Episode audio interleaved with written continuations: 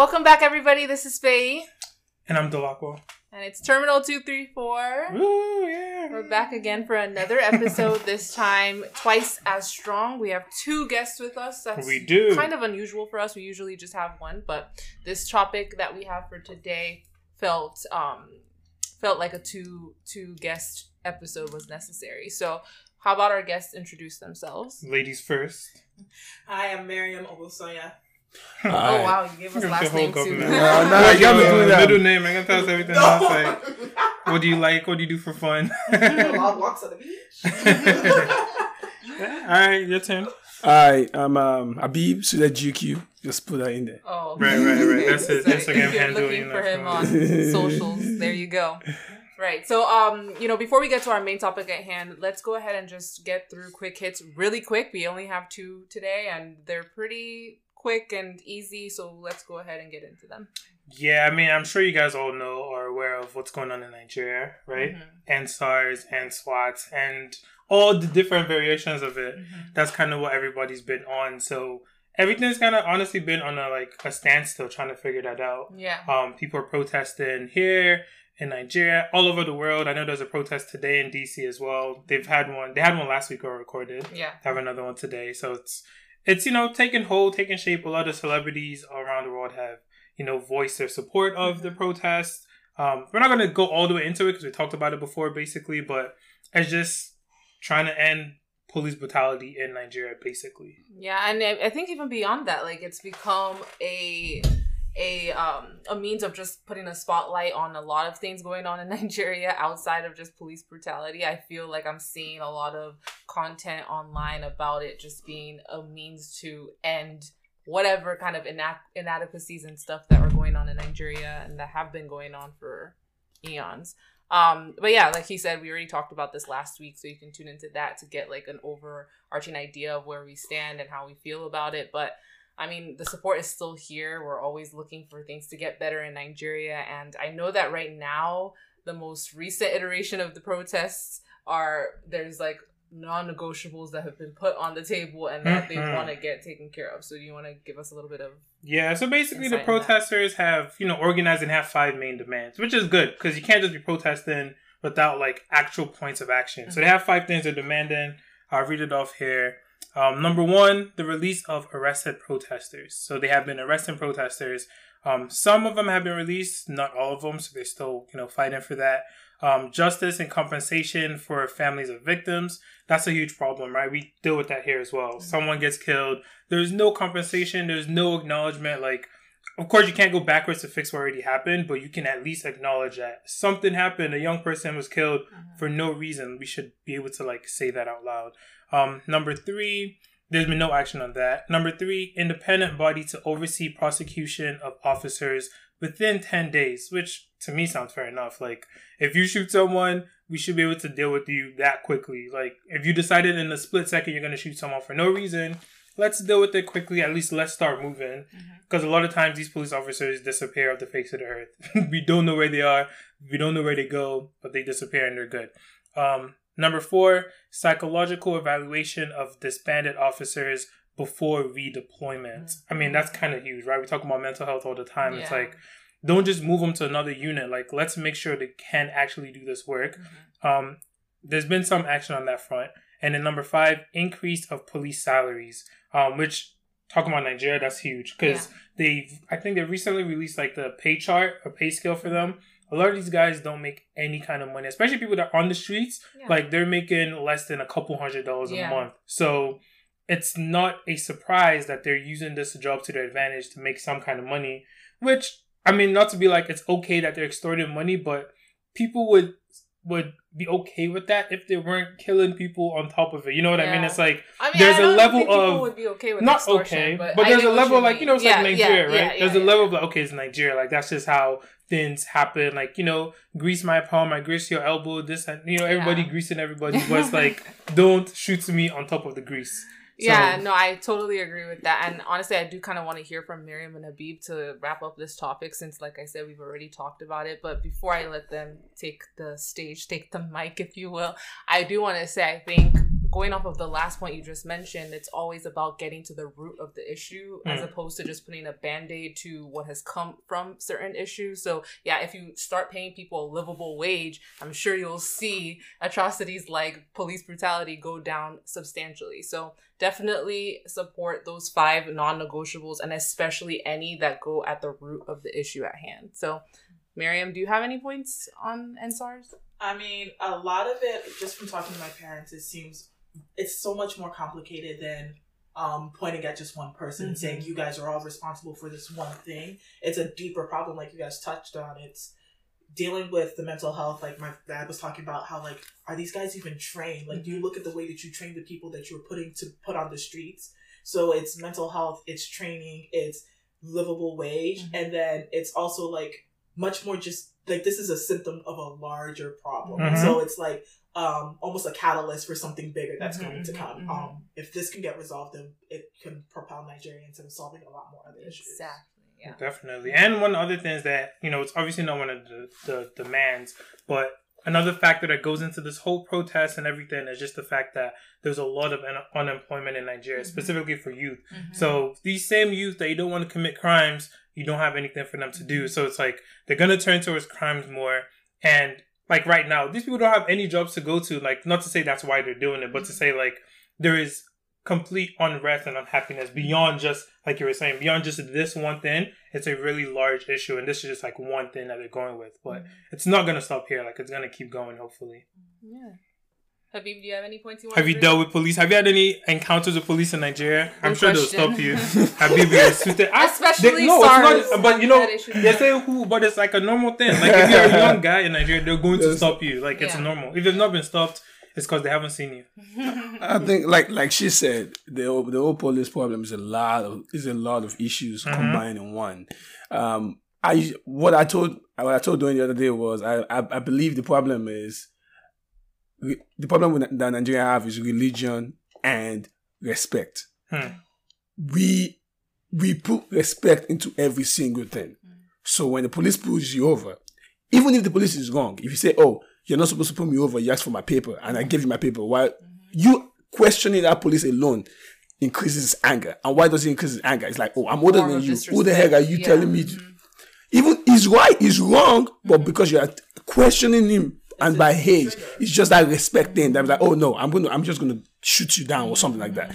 That's a problem. And the final problem is another one is um job, like um what's it called, payment hmm their salary is terrible.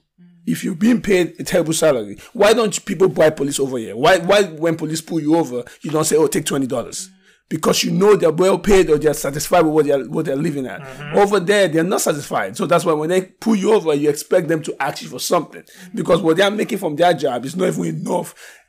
When they pull you over, they basically get that money they pulling that that pull over they pulling over in Nigeria. The money they get in is, is like basically a subsidy for them for themselves. It's like mm-hmm. tips for waiters It's- here. Exactly. It When is. you view it that way, you understand why they do what they do because it's basically a tips. It's like tips for waiter.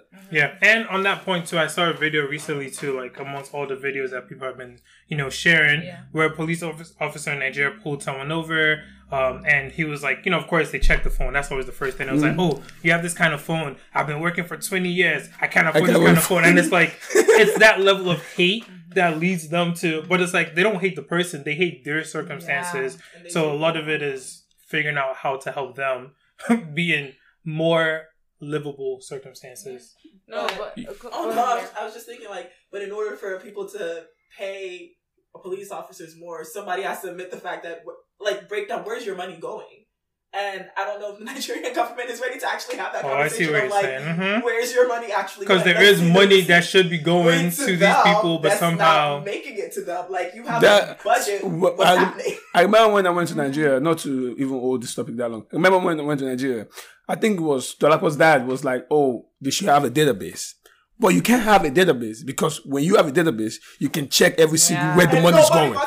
Wants us to have No one will have a database. If you have a database, that- that's the problem. you can check. You can exactly. You can find out how much you're spending when you have the database. too true. Too So you can't. Too true. People are making money off no off people not having database in Nigeria, Mm-hmm. and so you can't. You can't. That's the problem. Until they are willing to, until like I said, until Nigerians are willing to be selfish for themselves, and let all, all of us say, you know what, I'm going to give. The problem is we. You see someone that live in America, go back to Nigeria, expecting him to do the same thing they do in America and make Nigeria a better place. He's going to change, take that Nigerian mentality and turn to someone totally different. Mm-hmm. So I don't think it's even the government. I think it's the people themselves. We follow laws in America, but as soon as we get to Nigeria airport, that law is thrown away. Why? Hmm. Why? No, I don't. I don't hate that point. Why? That's. I was gonna say Nigeria has an accountability problem on every level, honestly, on a governmental level and then also an individual level, and that's something that definitely needs to change. And some of those points Dolapo read out even spoke to that. Like you need to hold people accountable for their actions Yes. and then be able to track them on it. Yes. Make sure that those changes that are supposed to be taking place to fix some of these issues actually do take place. So this is definitely a topic that will most likely get revisited. Um, it's not ending anytime soon, as No. far as we can tell. So we'll definitely keep you guys posted. But what's our next quick kit? Um, so I mean, the next thing is kind of similar in a way, but coming to this side of the, the you know, the ocean. Um, our boy Ice Cube. People online are trying to attack him. They're trying to cancel the man because the man wants to make a difference.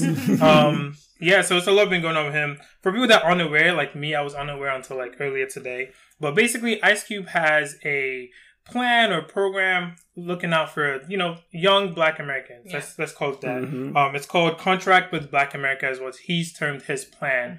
Um, and you know, just like a bunch of different initiatives that he would like seen, um, like undertaken, and he's tried to work with both sides of our government, or you know, the Democratic Party, the Republican Party, um, and basically he's been catching a lot of flack for working with Trump, basically for Yeah. being associated with anything Republican, Trump. He's getting a lot of flack for it. And to Ice Cube's point is, I'm just trying to do something for young Black Americans.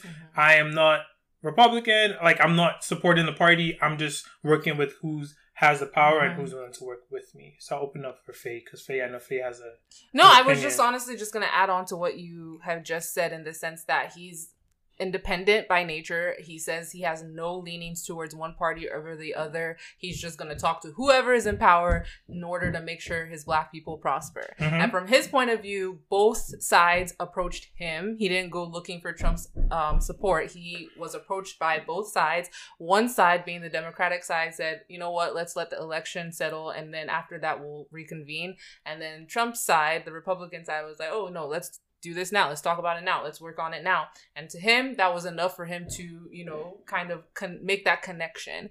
And from a lot of people's point of views, it's like, but you know who this man is, though. Like, you know who Trump is. You know what his administration has done or said or not done or not said, and you're still aligning yourself with him. So that's where the flack is coming from. And I don't like that Ice Cube is feigning ignorance as to why people are upset. Like, bruh, I understand that you think that you're making an independent stance, but anything you do in the in, in life is about perspective. It's about who you're aligning yourself with and what that looks like. And unfortunately the person you're aligning yourself with has shown himself to be a racist. So i don't know i don't know that you can completely uh, alleviate yourself from any yeah, they're about to fight. Okay. yeah I, I i already knew the upper and i would disagree Oh, on you this have topic. to know because Yeah. I'm always the same way. But Habib, what do you think? Because Habib, is another, you know. oh yeah, I know your opinions are strong on this. you are very very strong. Mm-hmm, mm-hmm. This is the deal. If it's some, if it's just a regular Republican Party that did that, Yeah. I wouldn't, I wouldn't, I wouldn't Same. oppose that. That's good. Mm-hmm. But we know what Trump is doing. Trump has been in the White House for how many years? Four years. Why didn't he do anything with black people? Those four years. Why is it now during the election he decides to want to have a conversation with Ice Cube? He's just trying to downgrade, downplay the, the black vote. Every single thing Trump Trump doesn't care about the black vote. What he's trying to do is reduce the number of black people that vote for him. If he can get those um, black people that vote for um, Joe Biden turned down, he's going to win the election. So he, so every single thing he does is to turn down the vote for black people. So when black people see him and say, "Oh, it's not that bad after all," it's fine. At least he's trying to get your vote. Uh, at least he's trying Right, to do something that not go to Biden. Like he wants, Exactly. he loves the people That's that say I'm not gonna vote. He So, loves those people. Ice Cube shouldn't depend. It's like Ti setting the plan and Ti working with Trump people. Like that. Those are the people you don't ex- you don't expect. Trump is using them for for votes. He's just trying to just down, mm-hmm. downplay the black vote towards the Democratic Party. That's why I'm like, nah, I can't support that. Ice Cube is like uh, someone that sang the end. What did that song again? The- He's- he was yeah, uh, come on the now. NWA, yeah. Yeah, mm-hmm. it's like it's like Kanye West, Like, someone that said George let's Bush is just get black people. All of a sudden, they're supporting Trump. It's just like nah. That's why. Go ahead, Simi. So I would. The only thing I would clarify about that is that he's not saying a, a big thing that should be clear is that he's not formally endorsing Trump. True. Yeah. Yeah. But something that was said was like, you know, you can't have your cake and eat it too. Mhm. You can't sort of say, I'm get, working with whoever's in power and then expect your hands not to feel a little bit dirty Yeah. because bro is really using you as a puppet. You're Thank laying- you. That's the Yeah, word. it's um, it's hard because like the, we have this whole cancel culture of like, oh, we have to cancel. And I'm like, Yeah. no, no, no, No, no, no, yeah. No, no, you don't cancel But you guys have to be like clear with the idea that okay, yes, you think you're doing something that's right, that's great, but you also have to know, like, you know, if you what is that? Is it like if you lay in a bed of snakes, don't expect not to get bitten? Or That's something, like, or something Trump- about fleas. some Lay down reason- with dogs. Don't Like, think accept. about- let's run this out. Trump held a whole summit kind of situation, went with the plan, whatever. Mhm. If Trump loses the election, is he still going to try to help you? That's the question you need That's to ask. question. Is he going to try to help you even if he loses? And the answer is probably going to be no, because man really doesn't care. What he cares is about the publicity of it. Like, Yes. oh, black people support Ice Cube Yes. because of like his background, and there's no reason you shouldn't. Ice Cube's been pretty like straightforward when it came with the Black Lives Matter movement, like with everything coming up, right? But he's not doing it from a perspective of, oh, I'm trying to give power to black people. I'm trying to give money to black people. Yeah. It's more so like if I can get their vote because this person in their community that they look up to has now come to me. Come to me. And I've like provided like it's greasing elbows. Yeah. I grease your elbow. You unint- like Ice Cube might not intentionally. He might not have thought that part through. That Yes. oh, Trump is helping us out right now, but in the end, like look Long at the um, term. like long term, pretty much. I've greased his elbows without really knowing that I greased his elbows because he could show up to any rally that has black people and be like, "Oh yeah, by the way, I Cube work said with blah, blah blah blah," Right. and I'm like, and he will throw your. He has no problem throwing names out there, So even can if you I- haven't endorsed them. Can I Yeah, ask a question? Because you kind of you kind of brought up a point that I think is how I see it. Right? It's like you know, greasing elbows. It's like I do a little for you, you do a little for me. Now to kind of defend Ice Cube a little bit, I don't think that he's doing it thinking that like, hey, now you get to use my name. Of course, like you said, it's Yeah, he's inherent, not- but it's not like a I'm doing this and yes, you can use my name and do this. Mm-hmm. I- didn't intentionally have I want to give him the benefit of the doubt. Let's just do for the purpose of this conversation, right? Let's say Ice Cube just has a plan. He just wants to help black people. And the person that has some power that's willing to help him right now, not in four months, Mhm. is this person. And it's not even to Trump, like what Ice Cube said. I didn't even talk to Trump direct. Like, you know what I mean? Like, it's mm-hmm. obviously like, it's not like he's having a conversation with Trump. Mm-hmm. It's with people that, you know, his campaign is with with, associated. There you go. So, do you think that there is a point? Is there a line where it's okay for him to work with him? Or is it just you can never work with him ever because of who he is? Or is it like, hey, like if he's actually going to help you do what you're trying to do and let you do it the way you want, like why not? Can I say something real quick? For Yeah, you? Sorry. Sure, go ahead. I think what happened with this situation, this scenario, was supposed to be vice versa. I think the Democratic Party was supposed, actually supposed to work with Ice Cube, while Ice Cube is supposed to wait for Trump to either when he wins the election to work with Ice Cube after he wins the election. I guarantee you, Trump is not going to work with Ice Cube even if he wins the election. So you don't believe? I don't believe he he's gonna do anything. long-term He- he doesn't yes. here. Like it's just the for It's just for this time. Which that's a speculation. So I'm I'm gonna allow Dolapo. I, I agree. Like I'm understanding where you're coming from. Like especially when we're talking about greasing elbows, I'm trying to work on an agenda that helps my people. So I'm gonna do what I mm-hmm. need to do to get it done now. The problem is for Trump, a lot of things are all about the optics and what things look like, and not so much about follow through and action. Action. And he's proven that to be the case time and time and time and time again. So for me, it's like it would be one thing if dude was already in power and was going to take action now or within the next few years and you know that he's the person in power so i have mm-hmm. no other option. Oh, option. versus there's you know at this point a month until an election and you don't know that he's actually going to win so you're just putting your eggs in a basket that might not even be fruitful for you. So like why even play that play around with somebody who you know you might not have a lasting chance with. Why not at least take a step back, realize the optics, and even if you're like, I've looked at everything and I still want to do it, don't now act like I don't understand why people are upset. At least recognize like where this is coming from. Like I'm not saying people should cancel you, but you could acknowledge that okay, I get it. I know where you guys are coming from, blah blah blah. But to me, from when I've seen him respond to this, like I've seen it on TV, Mhm. trying to respond, he seems just defensive and as though this is not even warranted. Questioning him on these actions aren't even warranted, and that's what I can't get down with. Yeah, I mean, I think to to that point, I haven't actually seen him. I've read some of the stuff he said. He's not saying anything crazy. I think it's just a matter of sometimes when you do something, like you said, you have to recognize what it might look like, Mm-hmm. and you have to be able to like speak to other people's perspective, like Mhm. address what people are talking Yeah. about. Um, I think sometimes we all do it as people, where it's like, oh, like, but I would never do it for that reason. Like, I Mhm. don't have to explain it, but it's like you still have to say it because people don't.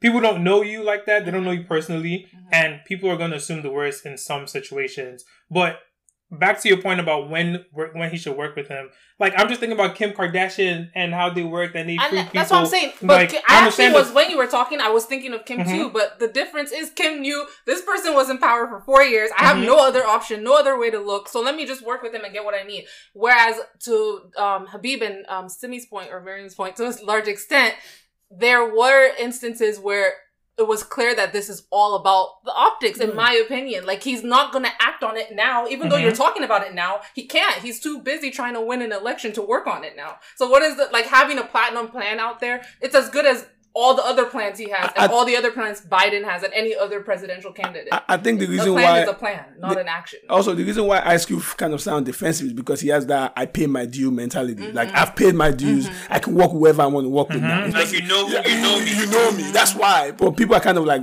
people do- change. Yeah, yeah, like yeah, We can't like just because we knew you before it doesn't mean we know you now. Exactly, Exactly. exactly. I mean, to go back to, I think there there's some action that has been taken. It's just not necessarily the like I can't remember the article. If I find it, I'll let Mhm. you know. But I think Trump has taken an action, like some kind of summit that he's like planned or put together. So he's done something, but that's like um, it's really like a drop of water in what's being asked but- of. yeah. And so like if we're thinking realistically, are you going to get it done in time? Now, again, going back to we shouldn't. Um, cancel culture is frustrating to be Mhm. honest.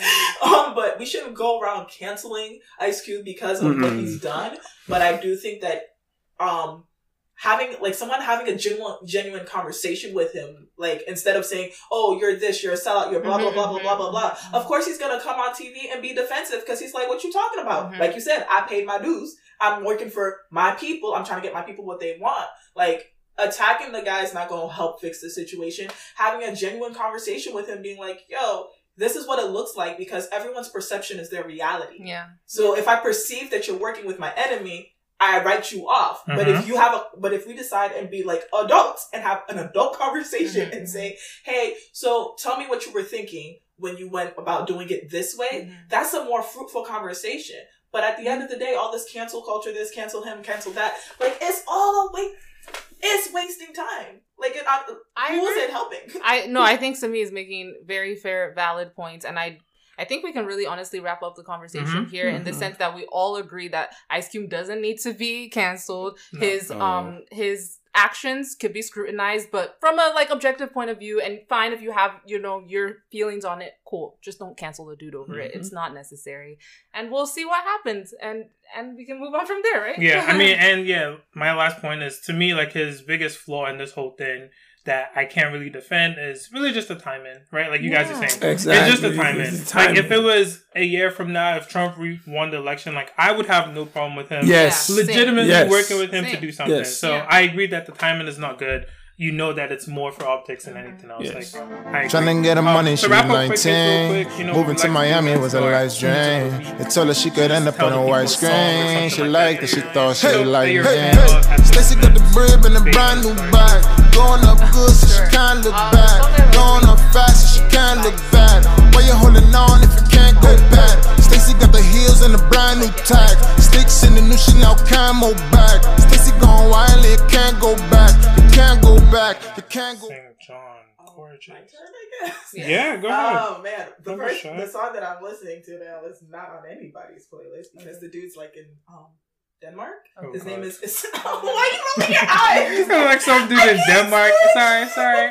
he used to be like one of my favorite bands We'll called check him out. Outlandish. His, um, Okay, I know Outlandish. Come See, on. okay, Outlandish so- sang Aisha, right? Mhm. Aisha. Oh, that's so my their song. um, their main singer Isam B like went on their own went in his own like um uh what is it like when you go single Mhm, He went solo. he went solo there you go and so one of his songs is Man with a Plan like that thing has Man just with been the plan. on rotate in my head and the vi- the visual for the video was just amazing I will soak it in. All that I'm learning. I will open my thoughts to all I'm supposed to. Mm-hmm. I've done my time. Be an institution. What's his name? Isam B I-S-A-M-B I-C-M-B. Nice, Going nice. international. I know, right? All the way in Dan- So they're so they're from Denmark, yeah they're from Denmark but like their ethnic did not backgrounds are very different like right? when they were a group he's Moroccan um, Lenny's Honduran and Waqas is Pakistani and so Wow. like, Wow. it's like a real international Yeah. Diverse. Not really. Okay, okay. Habibi, you have a song for us? Just one guy, Oxlade. Hold on, that's my guy, man. That guy could. Oxlade, hold on. Hold on, now you gotta listen to that joint. Yeah,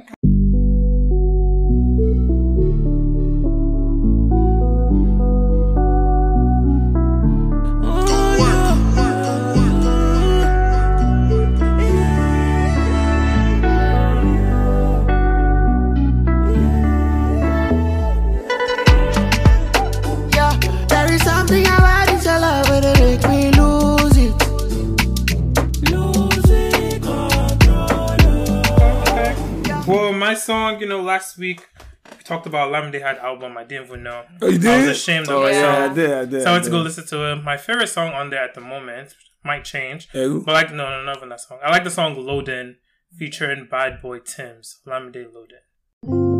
I shock you back on. Bad boy Tim's in the building. Spiritual ginger. Loading, loading, loading, loading. Loading,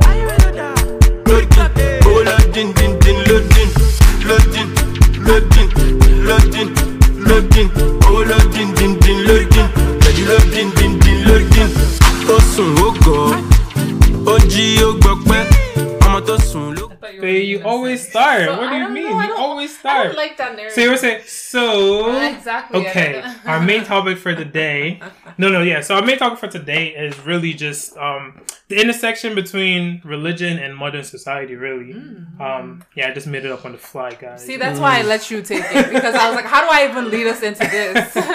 No, but I think it's something that you know we literally you guys don't really know this, but we've been talking for like thirty minutes off camera, off mic about different things that probably would fit into this conversation. Honestly, yeah. but it's just really about how religion plays into society today, right? I feel like there's a like there's a tension, if you will, mm-hmm. between religion and a lot of the ideals of mm-hmm. modern society. Mm-hmm. I don't know if it should be a tension, but I feel like people definitely perceive that there's a tension, right? There's like I'm in multiple chats where we have the religious people and the non-religious people, and the non-religious people are like the more scientific modern society, and it's like always this like you know back and forth, and it's just an interesting question and dynamic because I think it's only gonna get I don't say worse, but I feel like it's only going to get worse as we move along because we're moving more towards our ideals of what a modern society should be, which sometimes is further away from what religion says. Yeah. No, I think that's a very good lead in because honestly, I, I think the question to begin this whole topic is like what role religion plays in society nowadays. Mhm.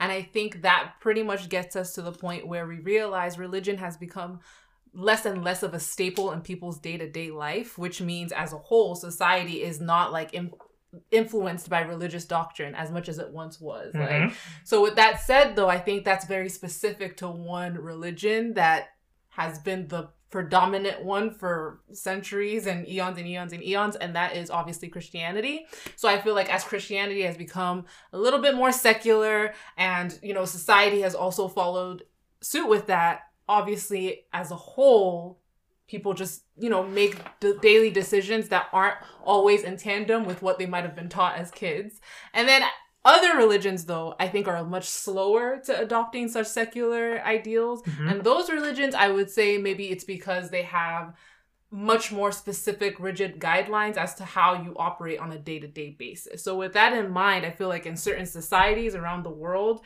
that don't follow Christianity, I think religion definitely does still play way more of a role in society than maybe in the States and where we are here. Um, how about anybody else join in?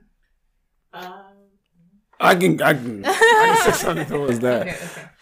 What you were saying was, uh, can you repeat what you just said about Christianity towards other um, religions? versus other Other religions. religion. I think, at least from my perspective, so for anybody who's listening that doesn't know, I'm, I'm a Muslim, I've been raised as a Muslim, so that's the perspective I'm coming from. And with that, I feel like there's certain things that we're expected to do every single day of our lives. There's certain ways we're expected to dress, certain things we're not to eat or to eat. There's just different things. And that goes, I feel, a lot with the Juda- um, Jewish community as well. They have very specific day to day practices that they you know adopt into their lives whereas christianity i don't know that it's super rigid i know that you guys go to church every single sunday um, and stuff like that but i wouldn't say that there's such specific day-to-day like guidelines Oh, yeah, I understand. guys have do you know what i mean I understand. I, there's um the reason why I was I, I wanted you to repeat that question was Mm-hmm. what I noticed when I was in Nigeria back then was me coming from a Christian home, right? We used to go to church on Sundays. I, I I just all of a sudden I started noticing Muslims were doing Sundays now, going to Nasfat. so I was like, wait, I was like, wait, is how why are you Muslim doing what Sundays? Okay, what, okay, so yeah. it, it, it just looked like it- it's just Nigeria perspective. It just looked like Muslims were trying to be like what Christians are doing. Hmm. So they had different branches of Nasfat. There was Masfat, there was Asaruddin. I was like, mm-hmm. okay, now it's like like we were we have Redeem and you have. So it looked like so you might not see it. I think the, the, the your Muslims are kind of taking from what Christianity is doing to expand their own base as well. Okay, I love that you said that just now. And not to like pretty much monopolize this conversation, but what you just said gives me this idea that what I was saying originally is that Western society has pretty much adopted a more secular way of life because Christianity has adopted a more secular way of life and it's become more and more secular as time has gone by. Mm-hmm. And I feel like Muslims might, especially in Nigeria, which is a very blended country when it comes to religion, mm-hmm. they're adopting some of those Christian ideals because again, Christian Christianity is like the predominant religion in most societies. Like if there's both, Christians typically just you know take the the forefront. So with that said, maybe Muslims in Nigeria, where it is so blended, have taken on some of those Christian ideals because Christianity is the predominant way of life, and then Christianity has adopted a more Western way of living because again, Western living is a more predominant way of life. Does that make sense? It's like a It does. ladder. It does. ladder. It Everybody's does. moving. It's a moving further towards the. Western way of life, exactly. basically. Yeah, So the one thing I would I would chime in is one Nigeria is like a super complicated place, especially when it comes to religion. true. Yeah. because there's religion, there's culture. Um, I don't know if you guys have seen this thing on Netflix about Nigeria.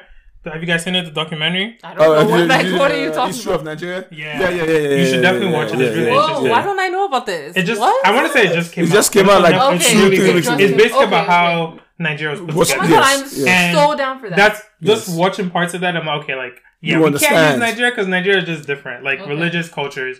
Um, the other thing I was gonna say is I feel like I agree that we are in the West moving to a more like secular way of living and blah blah blah. But I feel like it's not so much that the religion is the reason why. I think the Christianity or religion in general is adjusting to how people are acting, right? Like I think that there's some things, there's certain things that people are just like, we are going to do this. This is how we feel now, and religion is adjusting to it. That's what I was saying. So Okay, I was so saying it sounded like, like, the other way around, but yeah. No, I was saying like Western culture is like the predominant way of life. Mhm, like mhm. that's what everybody's emulating Okay. for a lot of obvious reasons. yeah. And then with that said, religion tries to now fit into that mold. And then the reason I went into like Nigeria and um, Habib using that example with like us now using Sunday as our day, um, Mhm. just as much as you know Christians in certain fashions. Then with that, um, certain Islamic sects are now following the Christian ideals because you know that's just the predominant any predominant way of So- life tends to dictate how people now operate. So, Dolapo, what is it about religion that you're actually talking about? Because um, um, I want to get the real Yeah, no, no. argument. So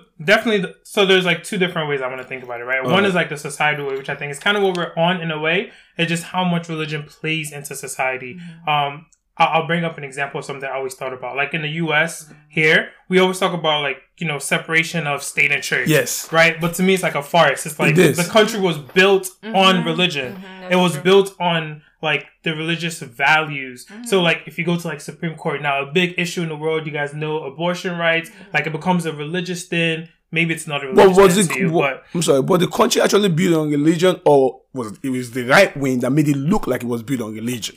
So think back So to like if the you- founding fathers. Like when you think about the different reasons why each colony became. Like if you're in um, New England, a lot of people from New England, like the Puritans, things like that, that was very religious based. But you go to the middle and southern colonies, that was very money based, right? Okay. But when you think about the predominant religion at the time was Christianity. So when you True. think about like how they refer to like even though they have like separation of church and state, their values are still very One and the same. um, Christian. Yeah. So like you can establish a very like you can say you're establishing a government that's very focused on On- separation of church and state, Mhm. but you as a human being, how can you separate yourself from your values when Mhm. you're making your decisions? And even if you go to Mm. something like the the anthem or the pledge, That's right? true. Like you have people say like in, in God we trust, like it's on our money and things like that. It's like, of course we understand it because we're all like somewhat religious, right? So Mhm. we're like it's not like something that bothers us. Mhm. But if you think of someone that like is completely doesn't believe in any kind of religion, doesn't believe in God, there's no part of, like to them it's like why are we saying in God we trust, Trust. in our You know. money? What does God have So, to yeah, do I with think- our money? It's like nah, like it has it definitely plays a role. That's true. So yeah, the gap has become wider and wider, though. I think in terms of separation of church and state, I don't think it's Oh, definitely. as commingled as it once was. hmm Um, which again brings up the question like, what role does it now play? I feel like the role it plays now is more of a formality. It's more hmm. institutional because, like, I mean, uh, within that- com- Is it? Is it not more like a divisive role to me?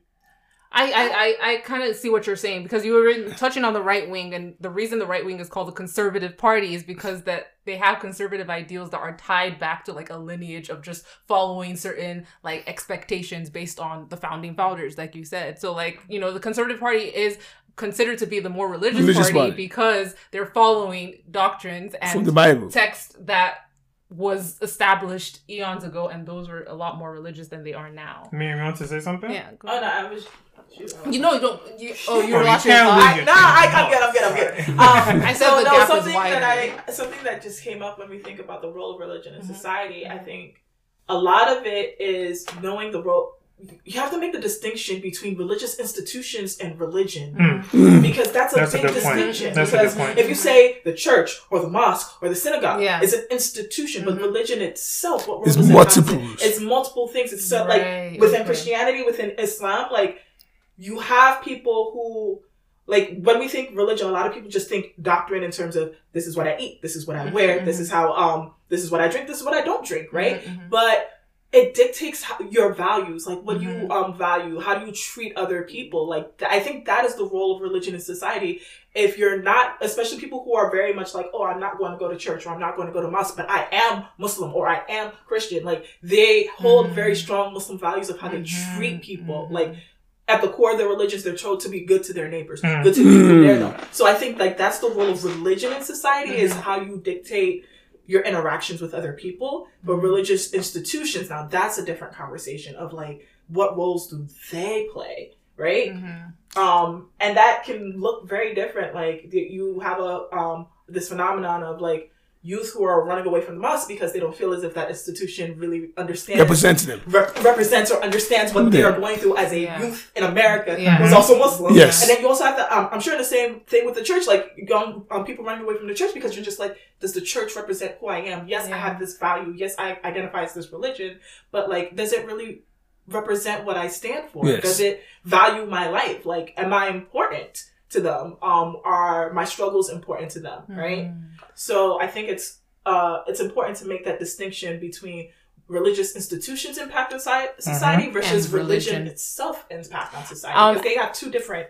Oh, definitely. So I I'm can see that. I think you also like were trailing off of something I said, so I want you to speak more to, onto this. Um, I had mentioned that I think the gap between church and state has become wider and wider. So in terms of government, which is a part of the society, I think religion has played less and less of a role to the point where it's a little bit, like I was saying, more of a formality, if you will, like in terms of having it on our currency or maybe certain things that are said um, in a court setting or whatever the case might be. Do you think that's the case or no? Not necessarily I think it just it's just not as obvious anymore. Mm, It's but it's you still get like there. it's it's it's still there, Yeah. but it's not. I wouldn't say the gap is getting wider. It's Mhm. just becoming less visible. Hmm. Mm. You get like you can still hold can very strong values, and those values dictate why you make the decisions. Okay, Why so many people so make fair, like so who- fair, like so when fair. people make those arguments about oh I'm pro this I'm like it's really funny how you can meet Christians that are bo- like I can meet a Christian So that's pro life and I can meet a um Christian that's um Pro-choice. Pro-choice. choice. Yeah, Mhm. you're so and, right. and vice versa and you're just like whoa well I thought this is a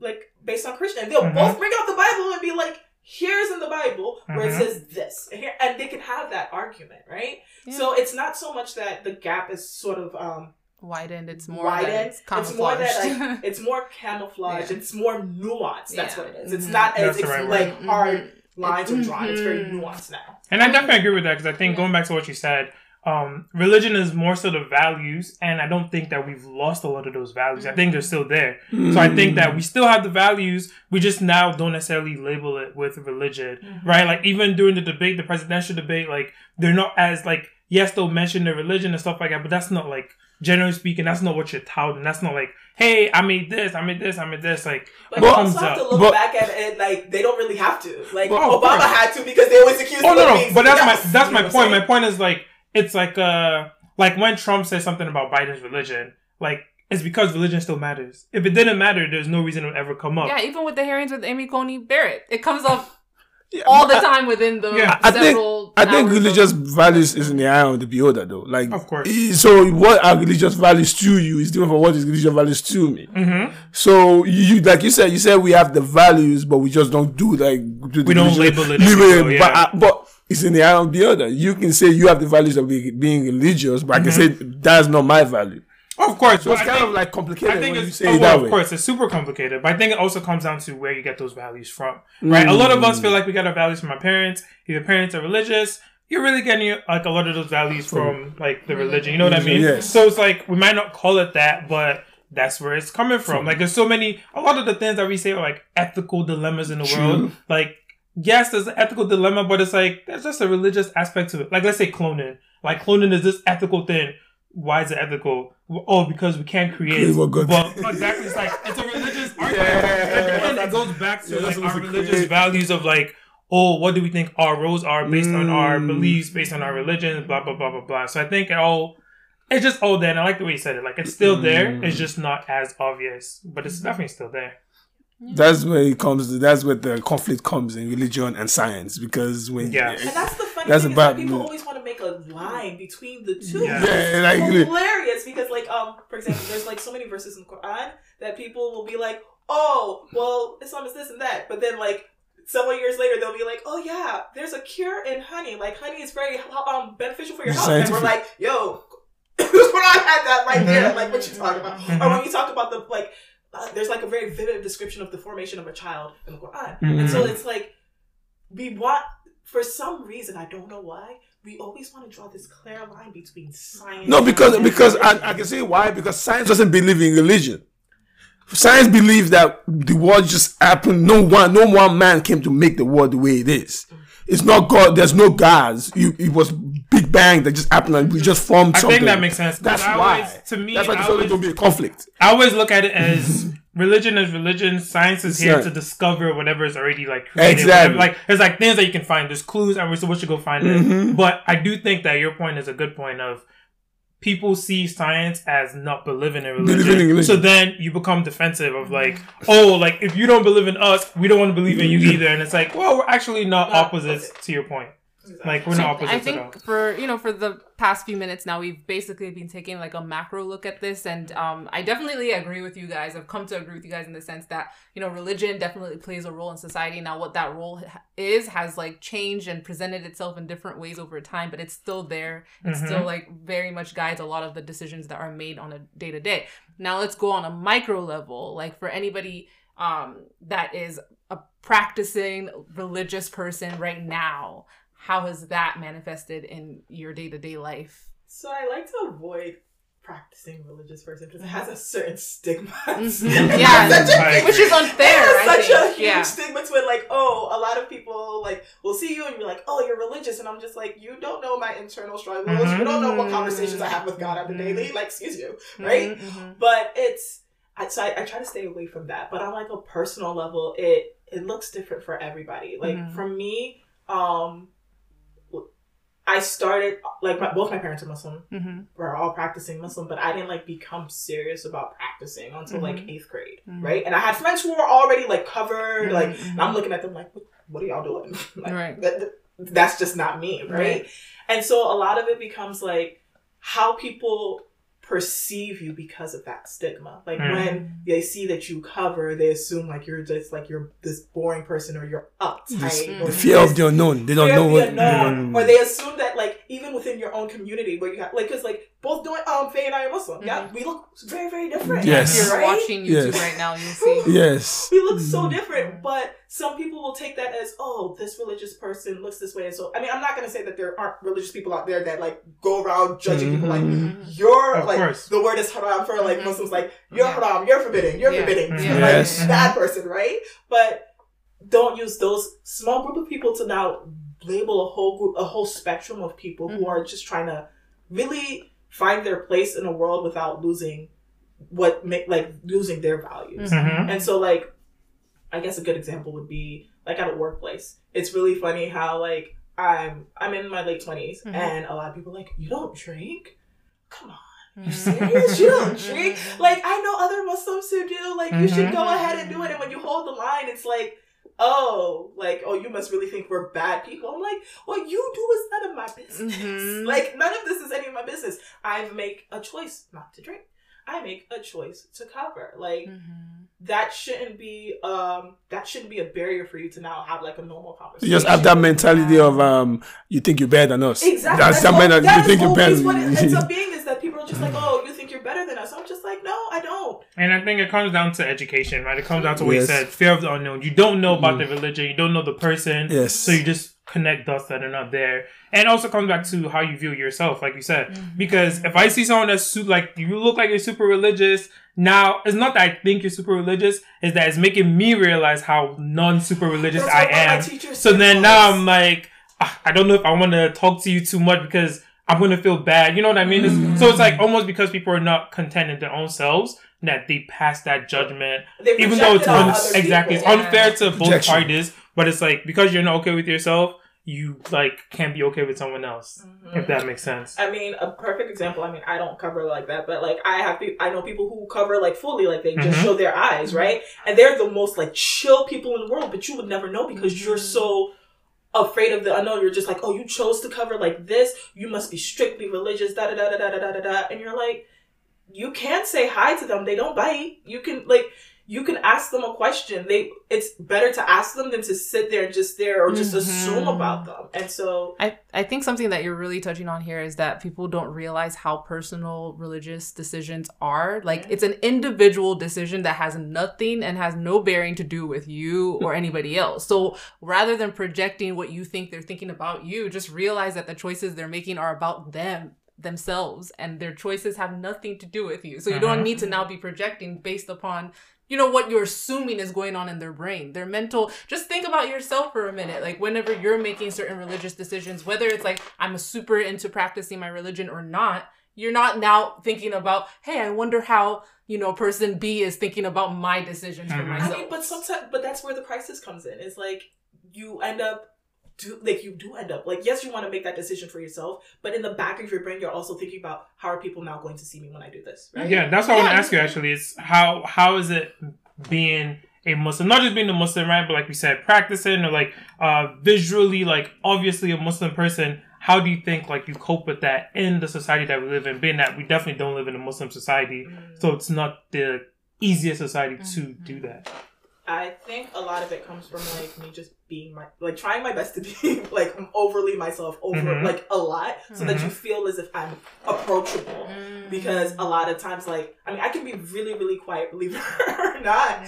but um people are less likely to want to approach you or ask questions if you're if they like feel put off like oh this Mhm. person's quiet this is like this that and the third So you almost have to like fight Over- against the you stigma overcompensate actively. and you Overcompensate. overcompensate for the fact Mm. that people aren't um will feel some type of way Yeah. or think some type of way i think honestly just being um being very clear uh, clear about like your boundaries Mhm. and like i think i've had to do that at work. I mean, I work at a private um, Muslim school now, so it's a different um, environment. Mm-hmm. But like for the past six and a half years, I've worked in a completely like secular environment Mhm. in terms of working in charter schools and Mhm, public schools, mhm. and like explaining to even students because um, when I taught in Tulsa, none of my students were Muslim. It was when I came to DC that Mhm. I finally taught like my first two or three Muslim kids in the classroom, and they're like, "Oh, there's a Muslim. She looks like me. Like Mhm. there's representation, right?" Mhm. But like having to explain your choices in a way where like this is just something that I believe, right? Mm-hmm. And saying it not in a way to say that, oh, what you believe is wrong, what this is Mhm. what I have chosen to practice.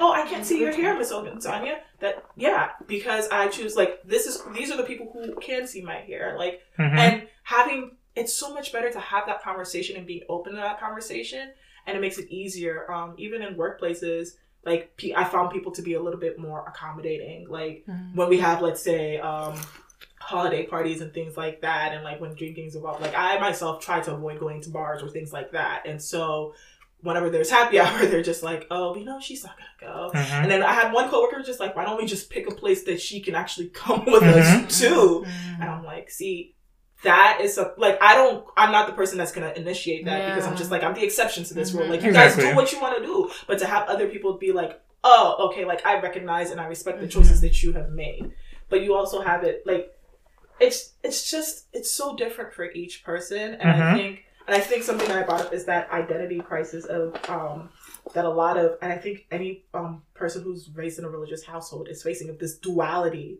that they live in, right? Mhm. where I know that this is my personality, but this is what society is like, and there's parts of my pers- personality that doesn't match. Like it's not cool to be Yeah. like this, and that's what you see a lot of like youth going through. It's not cool to not go hang out at the club. Like what are Mhm. we doing if we're not in the club, right? Or it's not cool to I don't know what they're doing now, but like there's a lot of different.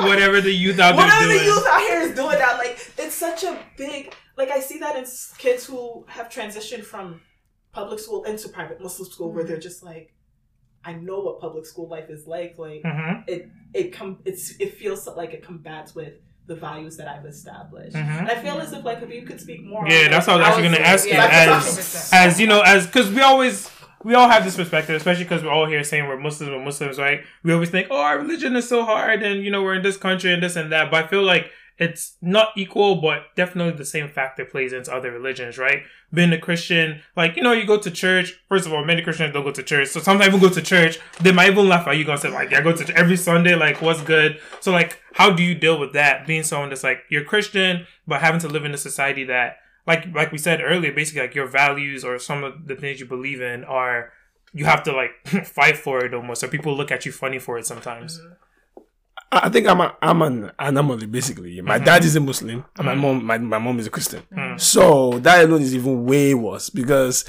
I have to basically pick one side. Mm.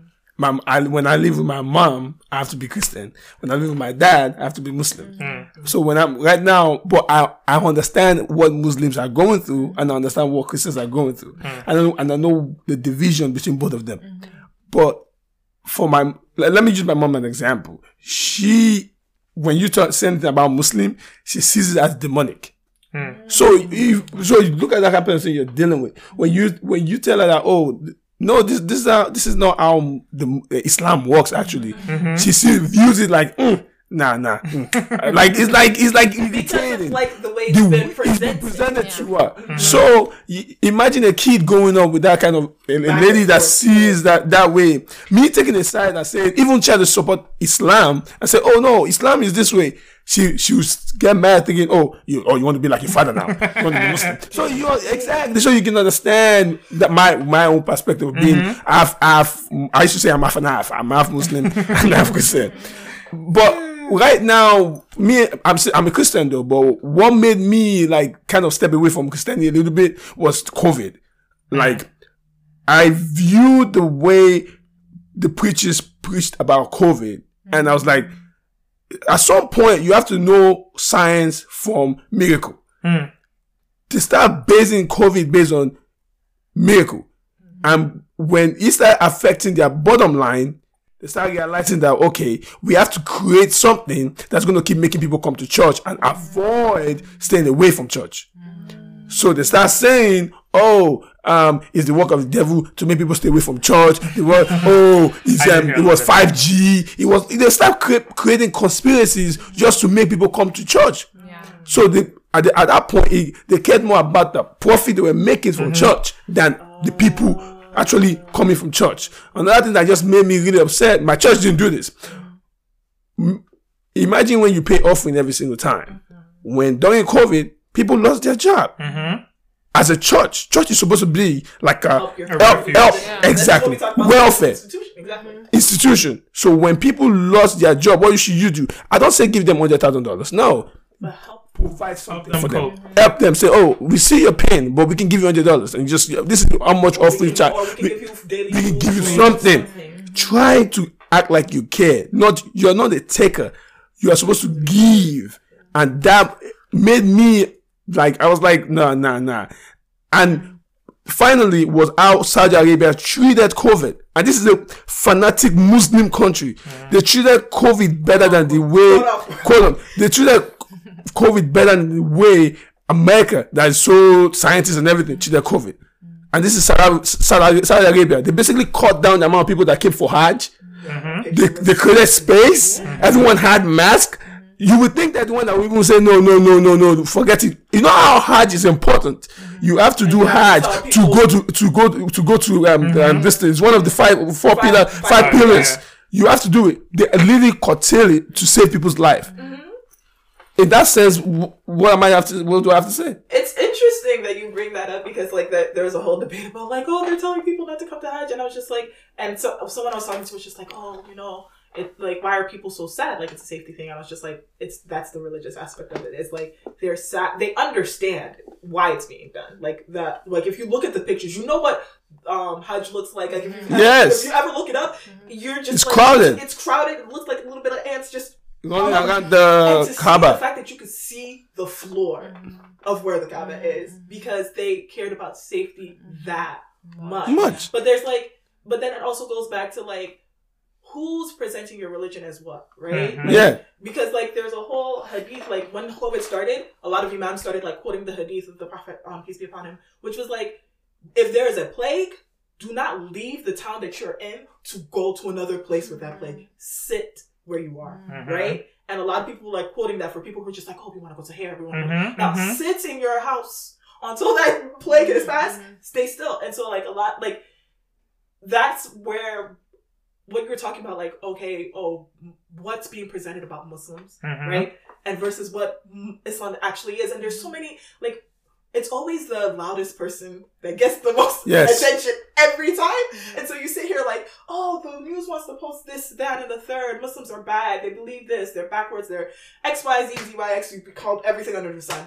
But they never take the time to actually like look into the different um what they have in place for Mhm. and so that's why when we talk about like religious institutions or religion in general it's like um i feel as if there's a dictation of how we live life that's that goes beyond just how we walk about our daily day um our day to day but like how do we care about our communities and Mhm. i'm not saying and i'm not saying that churches don't do that because there are churches that Oh, definitely yeah, came out Oh, yeah, my and said church y'all did. stay home My church did. My church is yourself still doing it right now. Exactly. So yeah, I'm They- like, and a lot of um um I know a lot of churches got real hip and said Yes. televised. Mo- Mhm. Mosque and My church, got real quick. definitely did Live that. stream televised. Stay My church your out, out. Yeah, yeah. and like give what you can, right?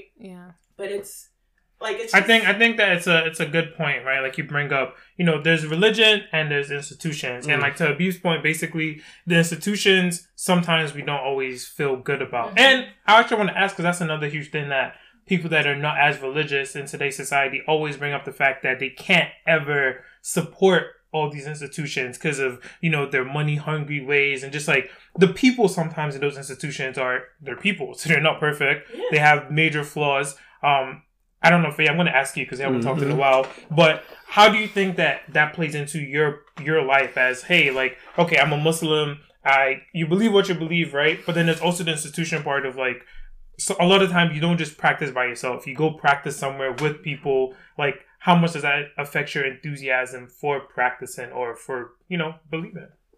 Um, I guess for me, the institution, I think, plays less of a role with Mm. my spirituality than my individual connection with God. Mhm. So like the institution and the camaraderie that comes with like a community, I do love. But to Habib's point and to a large extent what you were saying, there's a lot of flaws in the institutions because at the end of the day, it's people that do lead them. Mhm. So I can't fully put all of my faith behind an institution because I know that there are going to be things that I like, you know, I'm not so enthused to support that Yeah. are going on within those institutions. Yeah. Now, my personal relationship, that's a whole nother story. And Mhm. actually, that's a conversation I wanted to have with you in particular, in the sense that, like, um, Simi alluded to the fact that we look very different. So I get the opportunity to pick and choose how much I present, and especially when it comes to a religion that's the minority in this country, Mhm. that is, that's like, and and I guess it it goes against my religious doctrine in, in the sense that it's a privilege that I'm taking and having that Mhm. I might not deserve. You know what I mean? True. And with that said, I don't have this metaphorical armor by covering myself, so people do approach me. I don't have Mhm. to, you know, walk this line. I get to tell people after they already know me that, hey, by the way, I'm Muslim, or I don't Mhm. eat pork because of this or that. So I get this privilege that some would say I don't even deserve. And how Mhm. do you walk that line? How do you navigate in this world? I mean, I do the same thing, right? I pick and choose. I think that it is definitely a privilege to sometimes not have that be the first thing that someone Mhm. knows about Yeah. you. Um, I definitely get the like, oh, you don't look like a Muslim. I was like, what do Muslim men look like? I don't That's a even know what hard that figure I'm like, I don't understand what you're saying. You know, or like, oh, I didn't know you don't act like a Muslim. Like, I don't know if that's an insult or that's praise. Like, I don't know what you're trying to say. Um, but no, I definitely get that. Like, people don't know what religion I am until I tell them most of the time. Um, and like I said, it's usually a good thing. It's usually a privilege. At least you get to know me, and Mhm. when that comes up, like it's a like a non-factor, non-issue. Exactly. Usually, it leads to questions of like, oh, like how come you do this? How come you don't do this? Mhm. And it's like, oh, well, oh, I guess I have to explain. like now I have to explain myself, now I have to defend Ex- myself. Yeah. Versus like you assuming that I do this or I don't do that. Now, how do you feel about who you pick and choose to tell? Like, do you feel like you choose? Do you So I don't really- you just kind of say it? I say it when it comes up, right? Like on a personal level, it's not a secret. Like I'm Yeah. not hiding it. So if it comes up, it comes up. I do know like it's something that I'm working on in myself of like practicing no matter what. Mhm. Like basically like going back to what you're saying, like Mhm. you're going to do what you have to do regardless of what other people are doing. Mhm. Like let's say for example, like praying as a Muslim, it's not like praying as a Muslim is not something that is completely covert Yeah. right? So if you decide that you want to pray as a Muslim in the middle of the airport, like your cover is blown, so Mm-hmm. to say. So it's like I'm not at that level where I'm like just ready to pray whenever I'm ready to pray, Mhm. like shut everything down. Like I hope to get there one day, but I know that I'm definitely not there. Um, as far as like work, I tell you if you get close enough to me to know. You know what I mean? Like my previous boss knew that I was Muslim, and it was good because he would like when it was time for Ramadan, he would be like, "Oh, if you want to come to work late, change your hours. Like it's fine. I understand." My current boss doesn't know, but it's not because I'm hiding it from. It's because we just don't know each other like that, and like Mhm. I have no reason to tell. Like it's not part of work. Basically, like it's irrelevant to what we're doing. When it comes up, then I'll share it. But it's not something that like, oh yeah, by the way, we're getting to know each other. Let me just let you know I'm a Muslim. It's like, oh, like how's that gonna affect the work that I'm doing? It's not. Mhm. Now I'm curious to know for everybody, like on maybe maybe the last um on this topic, I want to know maybe what role religion plays in your day to day life. I'm actually curious to know something about the difference to Faye. Actually, this question is for you. Okay. Like, she decides to like w- dress, cover up, and everything. Do you feel like? Are you pre- Do you feel like? Are you pressured to do it sometimes? Um. Okay, so we're gonna forget my question right now. Not a problem. Uh, it's fine. So I don't feel a pressure, but that is because of the household and country I come from. We did speak to the fact that we're Nigerians, so the way Islam is there is much different than I'm sure if I was born in Pakistan or Saudi Arabia, like you mentioned I would imagine. um yeah very different and then within my household too like you know the the woman that I grew up following doesn't cover although I do have people in my family like one of my closest aunts for instance that does but again I don't feel like pressure because for instance my mom doesn't which is her sister so she's not about to come to me mm-hmm. expecting anything. And then they have you know the family is super blended so nobody expects anything from anybody else. The thing about covering, I think, within my household and then maybe Nigeria at, at large is that it's not, I don't think, seen as super different than some of the other things that aren't necessarily followed. Like if you go to a Nigerian wedding, Mm. there's probably going to be alcohol there, Mhm. right? Or like if you just if you just follow a Nigerian for a day, I'm sure you can pick out a few of the things they do Mhm. that aren't super ex- Halal. Halal, exactly. so with that said, nobody's at least within my family holding covering to a higher esteem than some of the other things. The, the reason why I asked you that question is because I'm sorry. I felt like like is it? I'm saying internal pressure. Oh, so the, okay, the, you the- don't- yeah, I don't, the reason why I said that was because see me, is, I'm just gonna take it like a boyfriend, boyfriend or girlfriend Yeah, situation. yeah. There are girls, right? Mhm.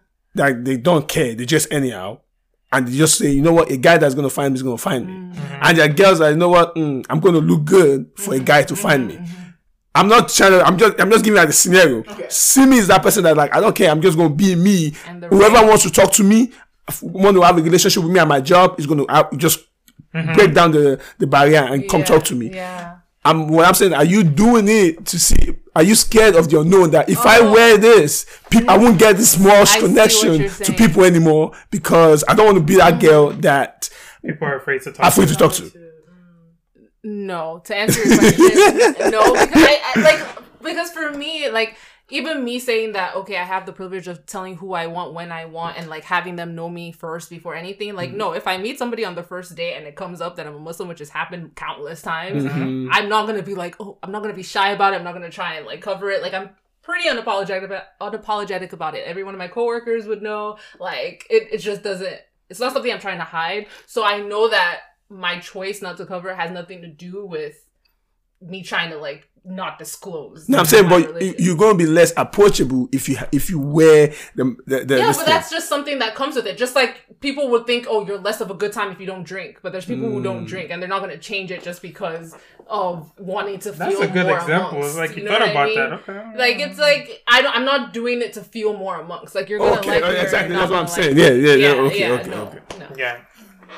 Um. So do we want to get back to my question? Yeah, I just you can wanted get it to back be to- like that That's last. just gonna be the last question. yeah, I wanted it to be the last. Oh, yeah, thing to yeah, I'm wrap up. Like for everybody here, like what role does religion play in your life, and do you see it changing as time goes on, and anything like that?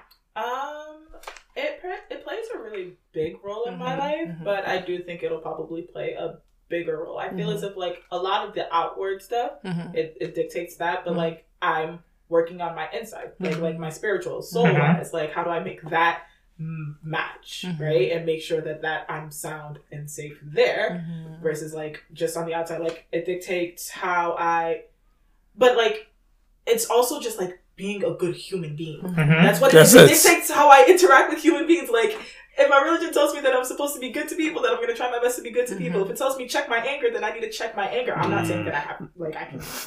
You don't have to defend yourself. But you get what I'm saying? It's like it dictates. Um, it's like one of the. It's it's together where it dictates like how I'm going to treat other people, which is a big thing. Um, it dictates like what I eat, what I don't eat. I've Mhm. gone back and forth. I mean, it's very clear that I don't eat pork, just in case anybody trying to figure out. But like, there's Muslims who eat strictly like um. If you think about um Jews who eat who keep koshers, Kosher. Muslims have the same thing of like keeping halal, and so sure says that too. Mm-hmm. But anyways, um, it's this idea of like I eat certain meat, like the meat has to be killed a certain way, and I eat a certain meat, right?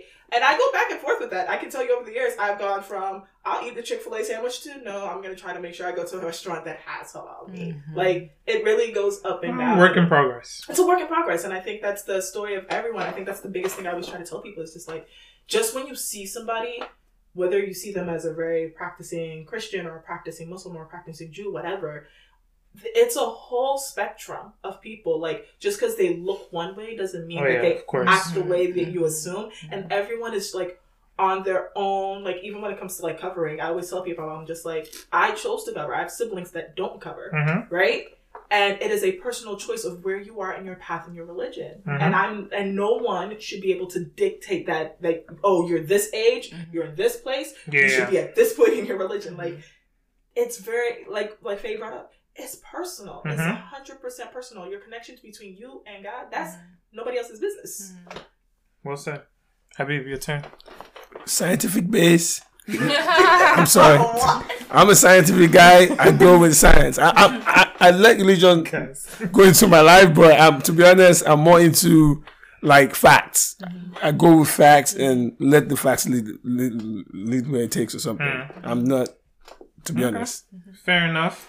Um, I mean, religion plays a role. Mm-hmm. It doesn't play the biggest role. It doesn't mm-hmm. play as big a role as I would like it to in my mind. Mm-hmm. So yeah, I think like Simi said, I'm on a journey to make it play a bigger role, but I always want it to be contained regardless, right? Like I think that the values part of it makes sense always. It's just like the the rules. I don't know if I'm ever gonna be. A, I I know I'm never gonna be 100 percent all the rules, but you know, try to tick as many as I can so that you know my book looks good at the end.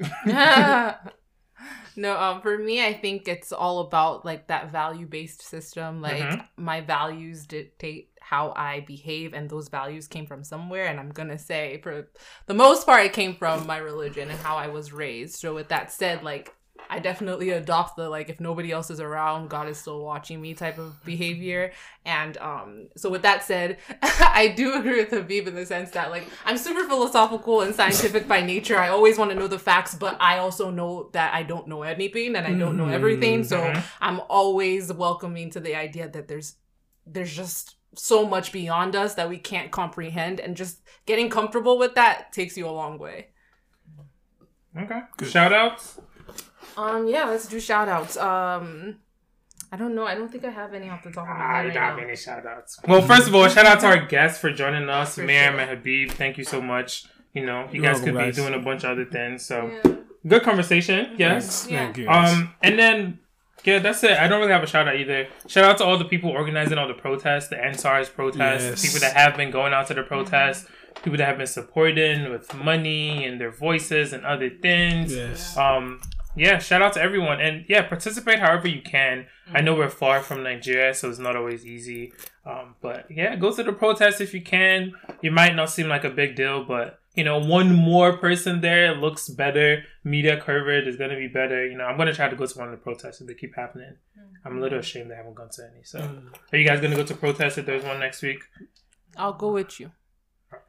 I don't like that you tied So, it to me. yeah, exactly. I'm always the person who says, you know, know your um, know your lane. Not Mhm. everybody's always going to be on the front line of the protest, so make sure that you know your role and take that active role. If that means you're active in your finances and you're financially supporting the people, Yeah. whether it's like you're a lawyer or you know lawyers back in Mhm. Nigeria, pay them, help them to get protesters. Um, fair cases and out of um, court but like Mhm. i think that's one thing i even learned at the beginning of the black lives matter movement it's just like i've never been somebody who's out of uh, physically at a protest Mhm. but if you ask me to do everything else like other roles i got you Mhm. right Yeah. Mhm. so like knowing who you are and never and don't feel as if like oh because you're not at a protest oh that You're not you- doing anything. You're not doing anything. There's Or there's nothing you're you can truly do. not doing anything if you haven't like truly done anything. Yeah, But exactly. there's other avenues for you to make sure that you support if you're not physically on the front lines. All right, I think that that's a good way to wrap it up. Mhm. All right, thank you for listening, guys. Thank you, guys. Bye.